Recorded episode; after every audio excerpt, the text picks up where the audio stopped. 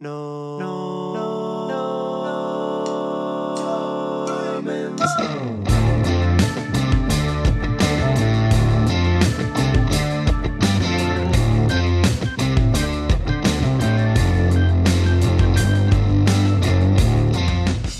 Everybody, Norm over here, and I've got one of my closest buddies, and I think one of the greatest guitar players of all time, Josh Smith. He is one of the greatest at so many different styles. You'll learn a lot from him. He gets an amazing tone. Just one of the greatest guitar players of all times for blues, R&B, bebop. One of the all-time greats, Josh Smith.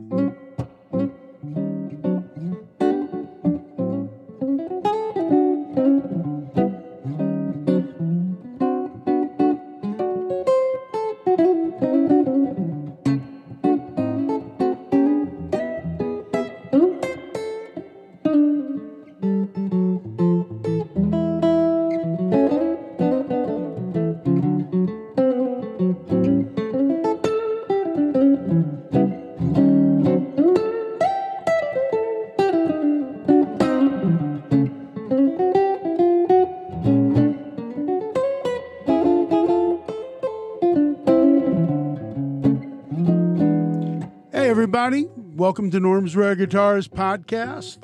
And I've got uh, one of my very favorite guitar players in the world, Mr. Josh Smith.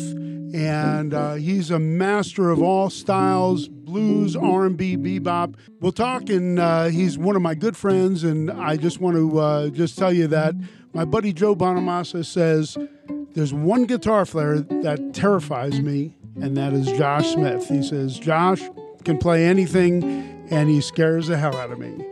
So thank you, Josh, for doing this, Thank you. Norm. Happy to be All here. my friend. So you were just uh, traveling. Where where did you just come from? I just got back from Italy and Scandinavia. So little Very Europe, nice. little Scandinavia. Yeah. Were you doing like uh, festivals? Or? I did a festival in Italy and a festival in Sweden and some gigs in Norway and uh, a clinic and a couple random things. And uh, that's the way it goes for me these days. A lot of flying by myself, playing with pickup bands, doing a gig, a clinic, all sorts of whatever I can to, you know, But you got some good players over there that you used to working with and all that. In Scandinavia, yeah, I have some guys there that I've played with for years when I go over. Uh, but in other countries lately, it's it's a crapshoot sometimes, you know. Um, but that's that's the only way I can do it and uh, come home with money in my pocket. There you go. Well, tell them to just play simple and you know just stay out of your way because Yeah, uh, you're the guy. It's an interesting thing always playing with different guys all the time. Sometimes in the course of a week, I'll play with two, three different rhythm sections. It's uh, it's always a challenge. Well, I'll tell you, he can make anybody sound good, and uh, he's one of the greats of all times. Uh, tell everybody how they can get some of your stuff, you know, on the social media and all that. Well, I mean, the the main thing would be joshsmithguitar.com or, uh, you know, so from there you can get to my Instagram, my Twitter, my Facebook, to my merch store and all my records and all that type of stuff. you know. Well, you want to support great players, and this is a guy that you want to buy his uh, his CDs, uh, DVDs, Yeah. hats, shirts, anything Whatever you you- do to keep guys all. like this going.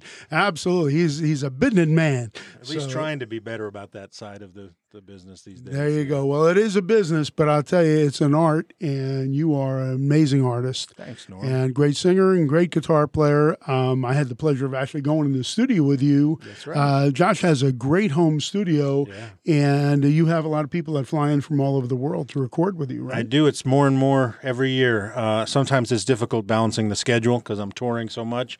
But uh, last year I produced four records other than than my own back there, and this year I've already produced two, and I have other ones on the schedule. And uh, yeah, so between doing my own stuff back there and producing for other artists, it's gotten very busy. And also, I've put honestly quite a bit of time and effort into the studio to where it's really awesome now. It's no, in I it's can really vouch for that. It sounds great. Dude, so, it's even uh, better than it was when you were there. yeah. I mean, it's- well, you know, you know what really helps having a guy like you behind the board, so you can listen and get the good tones and all that kind of stuff, and yeah, well, dial it in. that's been interesting because a lot of the records I've produced so far have been guitar players. So it's guys who are fans of mine or wanted, you know, my advice on those types of things. So that's easy. It's in my wheelhouse. But lately I've been starting to produce stuff outside of my wheelhouse, which has really been enjoyable and helped me become a better producer, better engineer. And uh, I'm really enjoying that part of, of, of uh, doing this stuff these days. Well, you know, he's such a great musician. When, when I first met you, you were playing with Raphael Saadiq. right? sure, yeah, yeah, And uh, that was some really cool stuff. And yeah. Raphael's amazing. Yeah, Yeah, and I mean, Josh is like a master at R and B, all styles R and B, yeah. um, and Well, uh, I don't agree blues. it, yeah. Uh, I'm going to say it. Uh, you know, Josh is turning red here because I'm complimenting him, and you know he uh, sometimes uh, you know gets humble, but you you don't need to be humble by the Well, way you play. You know, it's funny. You know, I I grew up listening to just American music, all music. So I tried to always listen with an open mind to anything and find something that I can enjoy. Now I always gravitated towards blues and soul and R&B and jazz and country and things. You know, the great American musical forms that you know, the reason we're so great at mu- I mean, this, this is our our tradition and our history. Absolutely, and and you grew up in Florida, and, grew up and I grew up there. I was like a generation or so before you. You know, I mean, Yeah. old guys. But uh, who who did you play with down there, and how did you get out here? Well, I started as a kid um, going to blues jams and stuff, and you know, I was I had I started playing guitar at six, so by the time I was thirteen, I was pretty good, and I was frustrated by the fact that kids my age, if they were good enough to play, you know, with me, like uh, if they had also played as long as I had, they weren't into the music I liked because I was already into Old school. Albert King and Otis Rush and you know Motown and Stax and stuff. And at that time, it was all transitioning from heavy metal to like Nirvana and Pearl Jam and stuff like that. Yep. And so I couldn't find kids that were into what I was into. So it became okay. Now I need to go find adults to play. Old with. guys. Yeah, basically. So I lucked into going to these jams, and from one of the jams, some of the old guys uh, kind of saw the audience go crazy for this little kid playing guitar because it was a novelty, you know. And they thought, well, man, if we bring this little kid to more gigs, maybe we'll book more gigs and get better pay. And that's kind of how it started. They started having me come to all their gigs, and then it became instead of their band, it was my name on the front, you know. Right. And next thing I knew, I was gigging all the time, and it was like, well, let's make a record. So I wrote songs. This out you're talking, I'm 13 years old, you know, and uh, it just kind of snowballed from there. And, and you've played with some great jazz artists too, right? You know. Well, I mean, I'm not. I don't consider myself a jazz guy. I've I've Yeah, been play fortunate out to play jazz. with some good jazz artists as friends, but I've never been a full time jazz guy or on the road touring playing jazz. Or but you like you that. don't you have a record that's uh, I do, yeah, uh, yeah. With my Archtop Super 400, Super that that's available next door in the Uh-huh. shop. Uh, yes, I did a record called Still two years ago. That was my first like jazz record, and I borrowed that Super 400 to play on most of the album. Well, amazingly tasteful player. And Josh is also on the Joe Bonamassa blues cruises a lot. I've been on Yeah. several of them, and you were on. I know you're good buddies with Joe.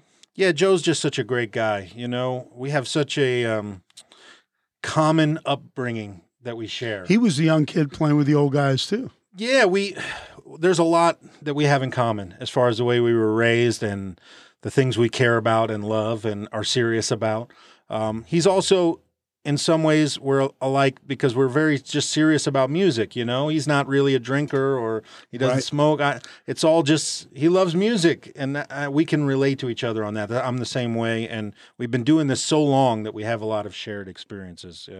And there's a lot of stuff that you did uh, previously with Kirk Fletcher, who's a good Well, friend. Kirk and, is my best friend. You know, when I moved to LA, I met Kirk shortly after that, and uh, I would say it was the first time I'd ever met anybody so much like me, as far as he was things another he was young guy into. too that was kind of interested. Well, in I knew other stuff. young guys. You know, I grew up knowing Derek Trucks, and we played together all the time. And I, I knew many of these other young guys at that time Kenny Wayne Shepherd, Jonny Lang. I knew all these guys because we were all on the circuit.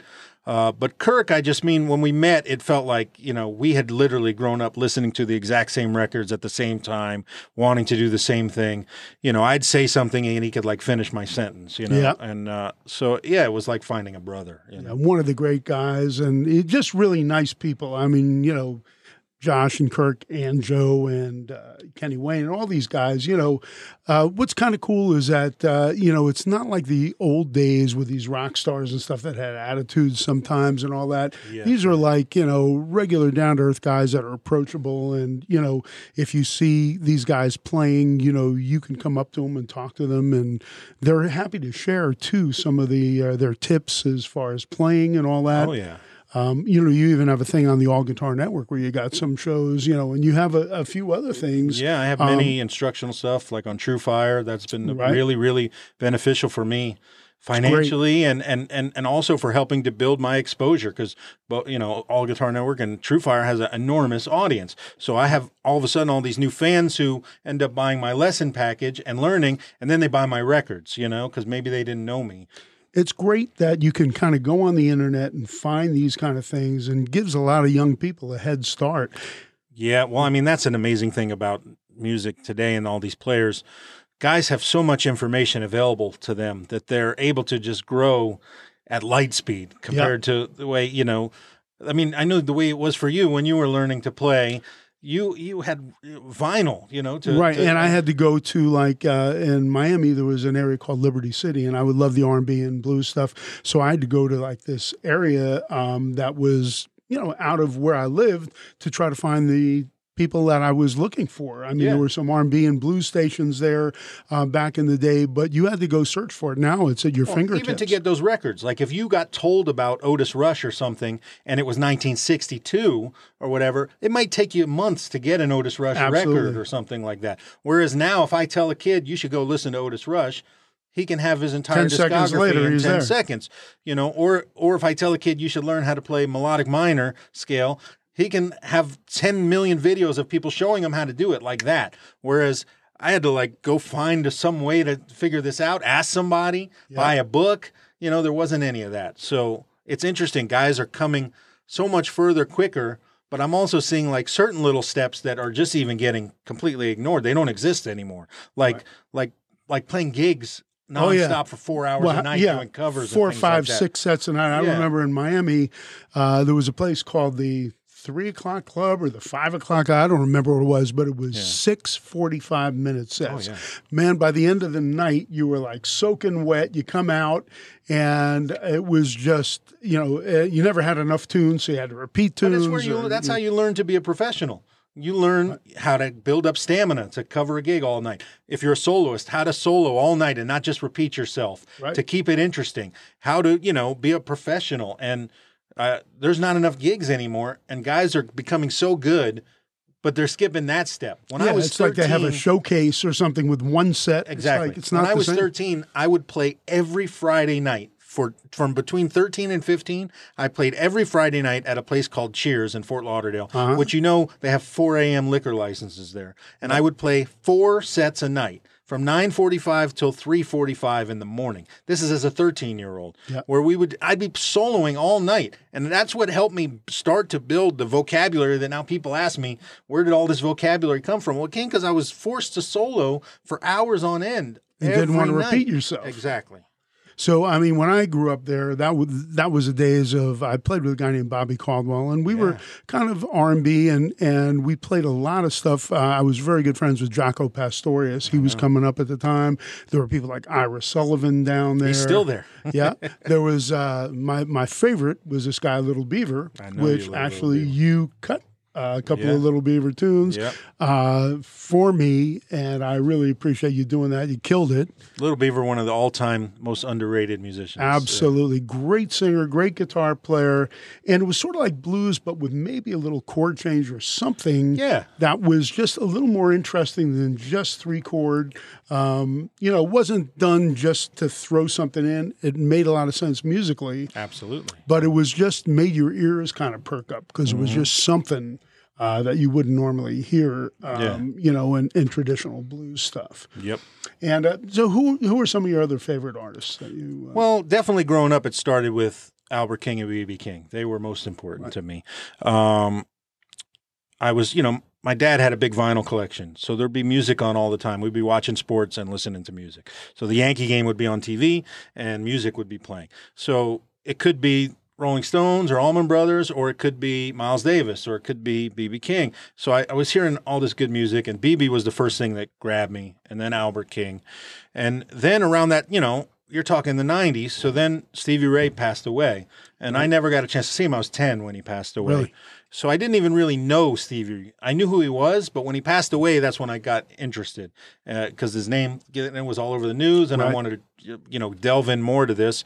And it was a game changer finding Stevie Ray as a kid because it was like High energy. it was yeah, it was. I could see. I, I got a bootleg tape, and seeing him sweat like that and play so much passion, it was like I want to do that, you know. And he was a gateway then to a lot of other blues that I hadn't quite found yet, uh, like Otis Rush and things like that. And um, You know, I uh, I loved BB and Albert as well, and I've become even more infatuated with Freddie these days because what a great singer, He was a great, great player, singer. and that you know that show that's on TV called The Beat. Well, it's course, on the yeah. internet that you can get from 1965, 66. Yeah. I know we talked about that a lot. You know that you know there's a lot of just great performances yeah, I have the whole series on DVD. yeah. And Freddie was like he was a local there, so I mean he was on a lot of different episodes. Yeah. So um, you know, and his singing kills me. And there was there was a lot more to his stuff too than just three chord blues. What's really interesting about the history of those guitar slinger frontman guys is seeing, you know, how it filtered out across the country to me. That's really Right. fascinating to me. Like seeing, you know, first switching from acoustic to electric and seeing T Bone Walker and Lonnie Johnson kind of start this thing and BB King hear those guys right? and do something. And then BB truly was like a revolution. Like without BB King, Albert King would not exist or Freddie King would not exist. Well, and he re- introduced the white audience actually to well, a but lot not of even that to to the black audience. He was like they heard BB King. Albert King heard BB King and knew he Yep. could do that. You know, same with Freddie King. Uh, Bobby Bland. You know, if you listen to the early Bobby Bland records, he's trying to sing exactly like BB King before he Yep. found his voice. You know, Otis Rush especially. The first record is a BB King copy record almost. you One of my favorite artists is Little Milton, Oh, who yeah. Little Milton Campbell, Yeah. and he kind of, you know, when I listen, his voice sounds a lot like Bobby Bland. You know, when Oh, you yeah. think about it, you know, if you listen to him. Well, he was, you know, he's a little few years removed from those guys, you know, and it's like, yeah, he was hearing what Bobby Bland did with Little Milton with BB's thing, you know. But he, Little Milton also has like some of that uh, Solomon Burke stuff going on. Oh, yeah. and, you know the R and B. and there was yeah there was a lot of stuff that was different forms that he played you know that he was playing blues over r&b Oh yeah, like. Grits Ain't Groceries and Yeah. things like that. that was one of my favorites Yeah. and if walls could talk and different things like that you Yeah, know, so- Tyrone Davis type Another stuff, one, all yeah. that stuff. Yeah, those those guys started to kind of mix in the soul with the blues. They were blues guys at heart, absolutely. Right. You know, yeah. And uh, you know, on our thing on the All Guitar Network, you know, um, Josh does stuff like, uh, you know, he's got a few different episodes where some is just straight blues, some of it's Sure. R and B, how to play over a shuffle and stuff like that. Yeah. So we're going to take a short break, and we're going to come back with Josh in just one sec. Um, stay tuned, um, Josh. Can you take us out with something that's a little more Curtis Mayfieldy type? thing? Curtis Mayfieldy? Sure. All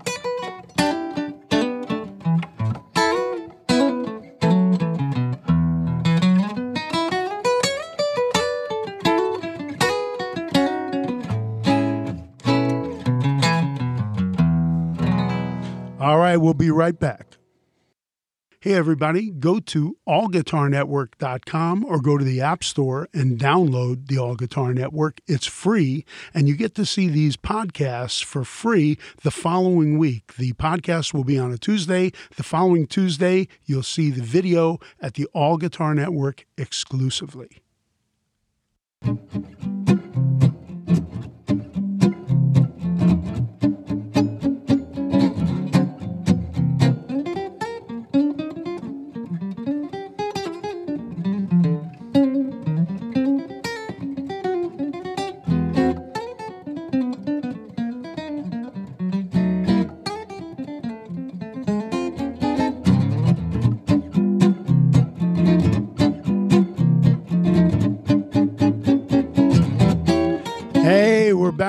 With Josh Smith, one of the greatest guitar players of all times. I, I'm telling you, uh, for my money, don't get any better than this Thank guy you, right Norm. here. That's incredibly And uh. I, I've heard so many great guitar players in my life, and I'm saying it in truthfulness. I mean, I really believe that he is one of the most incredible, authentic, and original guitar players. Thanks, man. uh, you and- know, in all styles. it's funny, you know, when you when you decide you're going to dedicate your life to something, you know, there's got to be a reason for it, right? And right? and uh, you know, I, all I've ever wanted is to just be the best guitar player I could be. That's Well, you the done most did it. important thing, you know. It's like I've I've dedicated my life to that. You know, I love this thing so much. I know. we talk guitars and we kind of go crazy over different stuff. Josh is playing a 175 right now, but he plays, you know, Tellys and Les Pauls and 175s and L5s and acoustic stuff, just and all of it. because it's makes such a so great. fascinating instrument and it's everything has its place. I'm fascinated by why did this guy use this for this? Why does this sound right for this? Why do these things sound a certain way? It's all so fascinating to me. Yeah.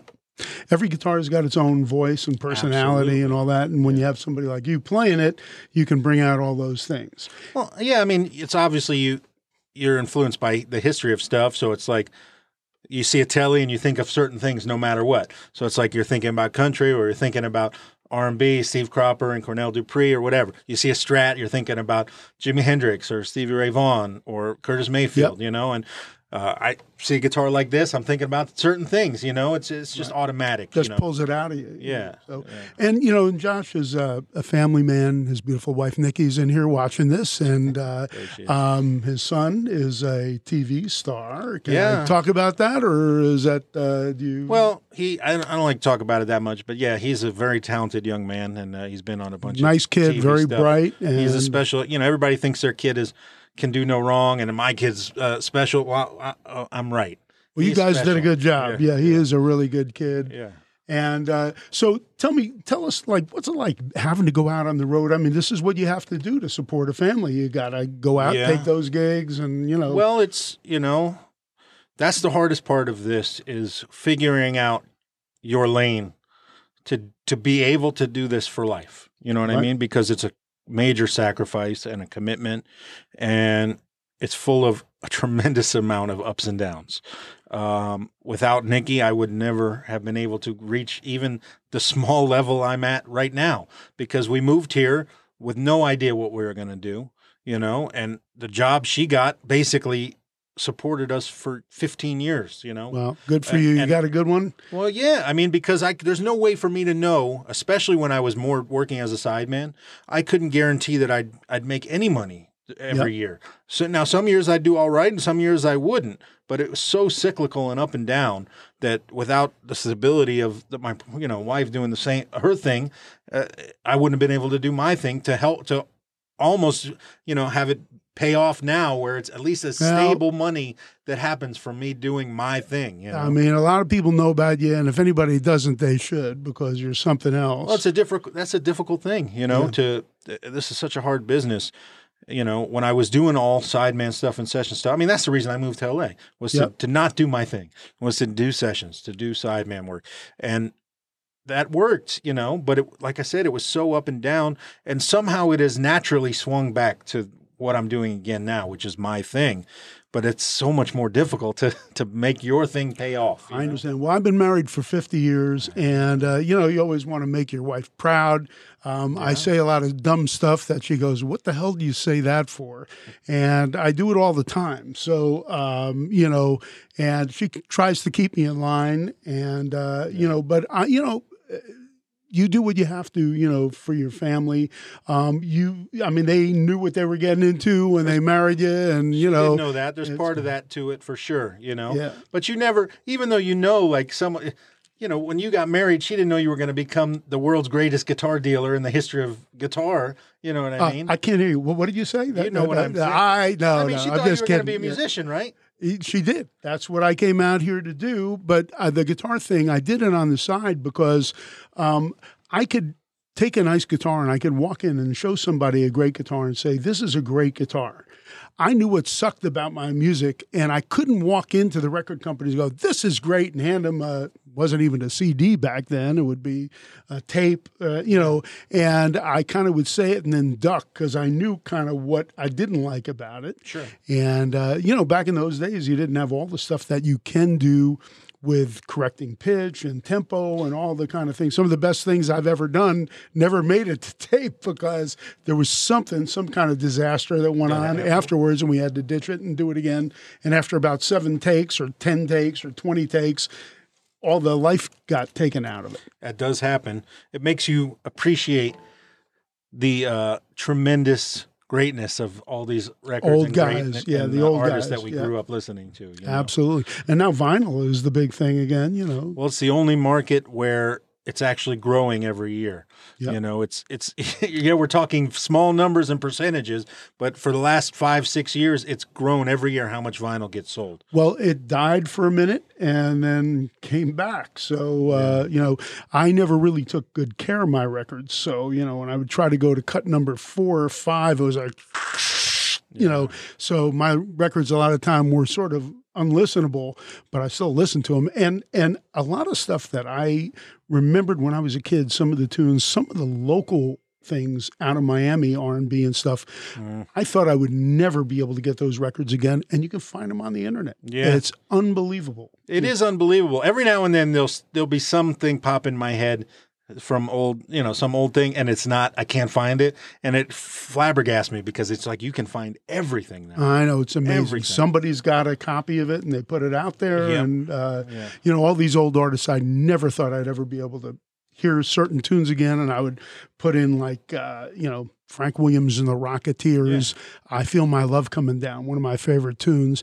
And it was, you know, it wasn't a big hit. It was a local thing, but it was just fantastic. It was Little Beaver playing guitar and singing. Mm. Yeah. One of the great tunes. I don't know if you've heard that one, but this I'm is, sure uh, have, oh but I don't man, know, it's you know. unbelievable. Anyhow, I figured, well, I'll never hear that again. And I just, it came to my mind and I asked Jen, you know, who works with me, I said, hey, can you look this up? Immediately pops right up, you know, Yeah. so it's Yeah. amazing. Well, it is. I mean, it's part of the world we're dealing with right now. This Yeah. the digital world. It's it's a blessing and a curse for Yep. for musicians. You know? Well, whatever you say or whatever you do, if you put it down and it's out there, it stays out there. So Well, yeah, be it's careful funny. what you do and what you well, say. that's and- exactly it. I've I've gotten into this conversation with Kirk and Joe and Matt Schofield and other friend Eric Gales about you know now every note, literally every note I play in a year is, is available. Yep. You know what I mean? So it's like you can't have an off night. So some of my friends were like, you know, I don't want people videoing every show. I'll take it down off YouTube. And I kind of go the other way. It's like if you don't want it to show up, then you better not suck. you Yeah, know what I mean? right. You kind of have to You better be be awake and prepared every night, every minute. But it is, it takes it out of you sometimes a little bit because you're like, you know, I've had, you know, we all have. I had nights where I go, I didn't like that. And of course, that entire thing is up on YouTube by the end of the night. You oh, know Oh, what. I mean? And it's like somehow the one that I hated the most will be the one that gets shared. And it, all of a sudden it has a million views, you know? And it's like, And sometimes, you I mean, you probably agree with this, but I mean, I remember when I used to play, some of the nights where I was embarrassed, people would come up and say that was great. And some of the nights where I thought I played great, it was like, you know, kind of lukewarm. So you well, never there's there's no accounting for what people yeah they're hearing it different right. than you are. You know what I mean? I have a standard that I'm trying to achieve that's ingrained in my head, and you know I know whether I hit it or not. But it doesn't mean that they didn't enjoy the show equally on a, as a night that I thought I Listen, was. on a night that you're 60%, you're like 100% better than everybody else. Well, I I'm sorry to that, no, but, but it's I- been an, I it's been a point. thing to figure out. I I used to be pretty obsessed with being as perfect as I could be on a gig, you know, which is not a good thing to do, you know. It's like but it used to be it used to drive me. Like if I would hear a recording from a gig and you're talking 2 hours of playing, I'd have one mistake, it would drive me crazy, you know, and I've let that go a long time ago. Like You got can't, to. you can't hold on to that stuff. And, and you know what? I think people appreciate when um, when it is real, and if there is kind of something that's not absolutely perfect. I mean, we've been doing like these videos and Norm's Rare Guitars for years, and kind of the more we screw up, sometimes people like it because they know that it's not retouched up and that we're Yeah. not, you know, trying to go for perfection. We're just going for a feel and for fun, and you know buddies talking and that kind of thing. You know, Yeah. so uh, you know it's uh, it's amazing that you know with everything being so perfected now. Um, and sanitized, it takes a lot of the feel out of a lot of stuff. So It certainly can. I mean, it, it's an age where you have unlimited opportunity to perfect things. You know. all you need to do is play the chorus one time right, and then you can just loop it. Well, that's you know. that's the great thing about the way that these guys made records that we were talking about is they had to commit to everything. And Yep. if they got it close enough, it was like, well, that's that's it, you know. some of my favorite old records. Some of it's a little out of tune and Absolutely. But things. you made decisions on the fly. You did it and you're like, I okay, that's good. I can deal with that. Let's build on that, you know, or or whatever. You just quickly made decisions. Now you can get into this where you vacillate over every decision because you can. You have unlimited time and options and and you know, uh, so it's like so that it can be great for creativity, but it can also hurt you because you'll never finish the project. You know Yep. what I mean? Yeah. Well, you can't be too critical. And when you play, man, it's so good that, uh, you know, I, I don't think anybody would disagree with me that you're one of the great players. Um, tell me, like, what's going on right now? What are you doing? What are you promoting? Where are you touring? Uh, you know, Well, I'm mostly uh, I've been touring like crazy the last 18 months. I know that every time I call you, well, Josh is out of town. but, yeah, but I'm home now. A lot of the the back half of this year, I have a, a few more things to produce in my studio for other artists. I'm finishing up a, a woman's record right now. We're mixing. Um, I'm finishing my live album, Blu-ray video that will be coming out later this year. I'm really excited about that. I've never done Cool. a live record. People have been asking for it forever, and I videoed the, the whole thing in 4K. It looks incredible. Um, I'm hoping to promote it properly because I feel like um, it, I feel like people are going to like it. We really, really, really went for it that night, and it's Right. good. And I hope And you caught the right night. we did right well. We did two nights at the Baked Potato, and I'm glad we did two nights because even after all this, I, I was tight the first night. We all were. I felt like we were tight. We were noticing the cameras and knew we were recording, and it was a long day. We were in there early setting up and getting sound and all that, and then you got to play the gig, and it was like I not that we played bad. But I looked back at the first night and it was like, that's okay. I hope we're better the second night. And then we were. We were very relaxed. And so it's it's 98% second night on this. I, I remember back in the old days, you know, uh, the first thing that the recording engineer would do is try to get the drum sound. Sure. And sometimes that would take four hours of hitting a tom tom going boom, yeah. and then putting a little tape on it and going boom. You know, and by the time you started playing the tune, you were already half asleep, you know, Absolutely, yeah. that kind of thing. You know, Man, So it's such a like having a studio in your house is great because if you wake up at three in the morning, with an idea you can go do it. But again, it's that unlimited amount of choices, you know. But it is I do sometimes also long for the way the other way.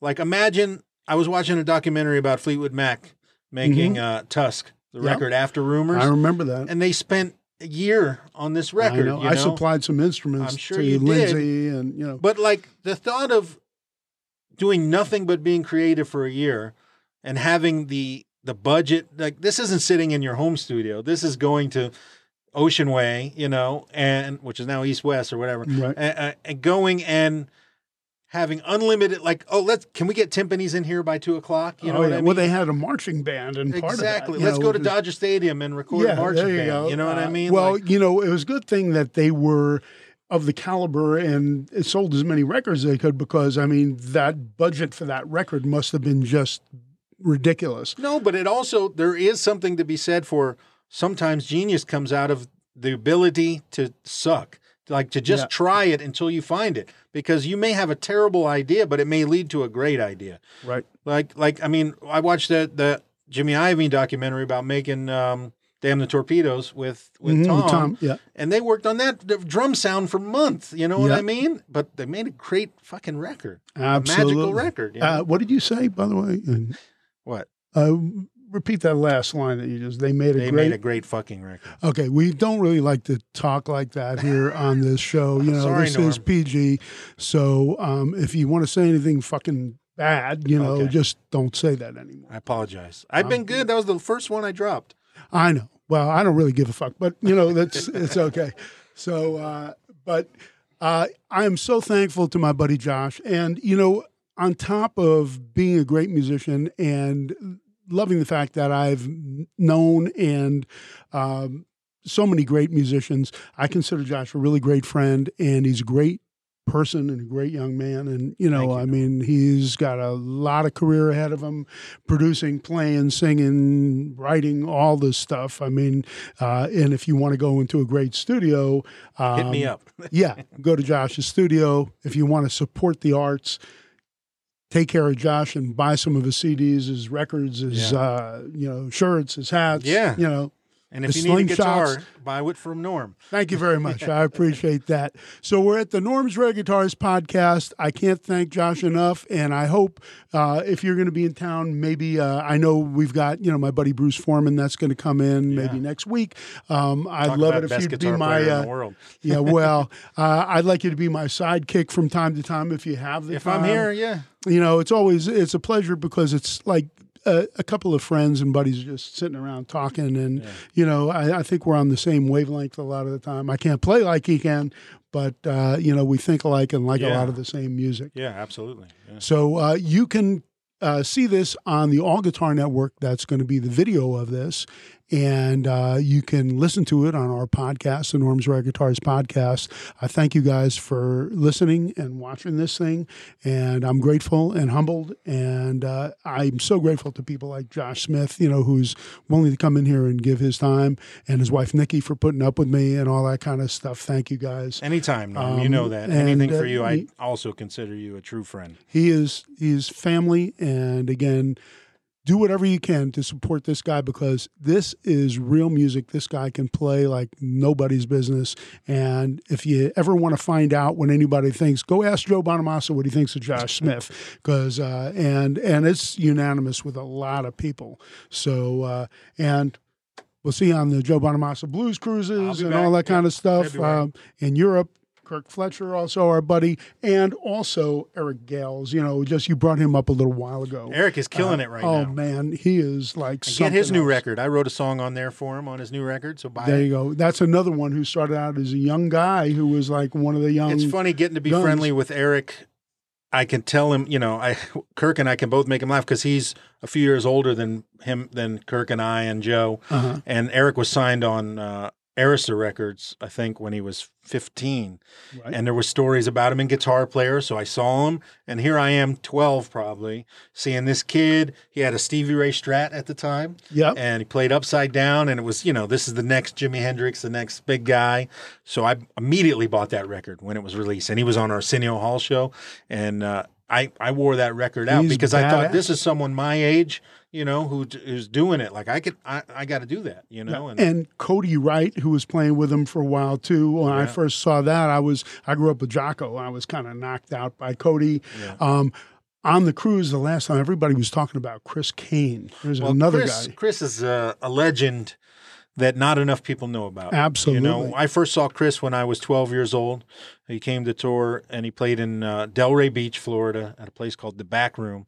He had his overalls on. Uh huh. and he came out and started singing like BB King and playing like BB King and Albert King, and I couldn't believe what I was hearing. And, and then he plays a piano like He Ray Charles, piano like and Ray he Charles. plays He uh, knows- he's a- he plays jazz very well. He's just an incredibly deep musician and kind guy. and he's funnier than hell Yeah, too. he you know, be a he is comedian, like yeah. one of these guys who you know it's just like a great hang when you're hanging around with him. this is a guy that deserves way more Oh, yeah. attention than he has. Absolutely. And I hope you guys listen to these names and support these people because they're all fantastic and we want to keep it all alive. Yep. So keeping the blues alive, like Joe Bonamassa says.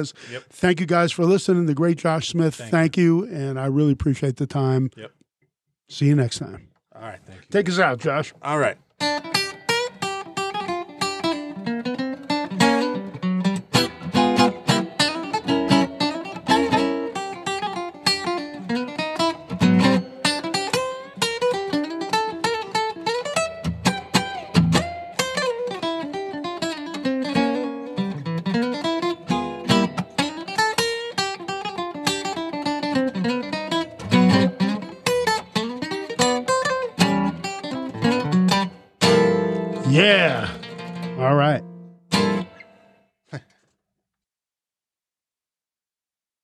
Thank you guys for listening. Please rate, review, and tell us what you like about our podcast. If you don't like anything, don't tell us. We're actually tell us so we can correct it. Anyhow, you can get us at Apple Podcasts or Spotify, wherever you get your podcasts. And if you're a guitar freak, you're going to love this show. We got some great guitar players coming up. If you're not a guitar freak, if you're just a freak, you'll still love this show.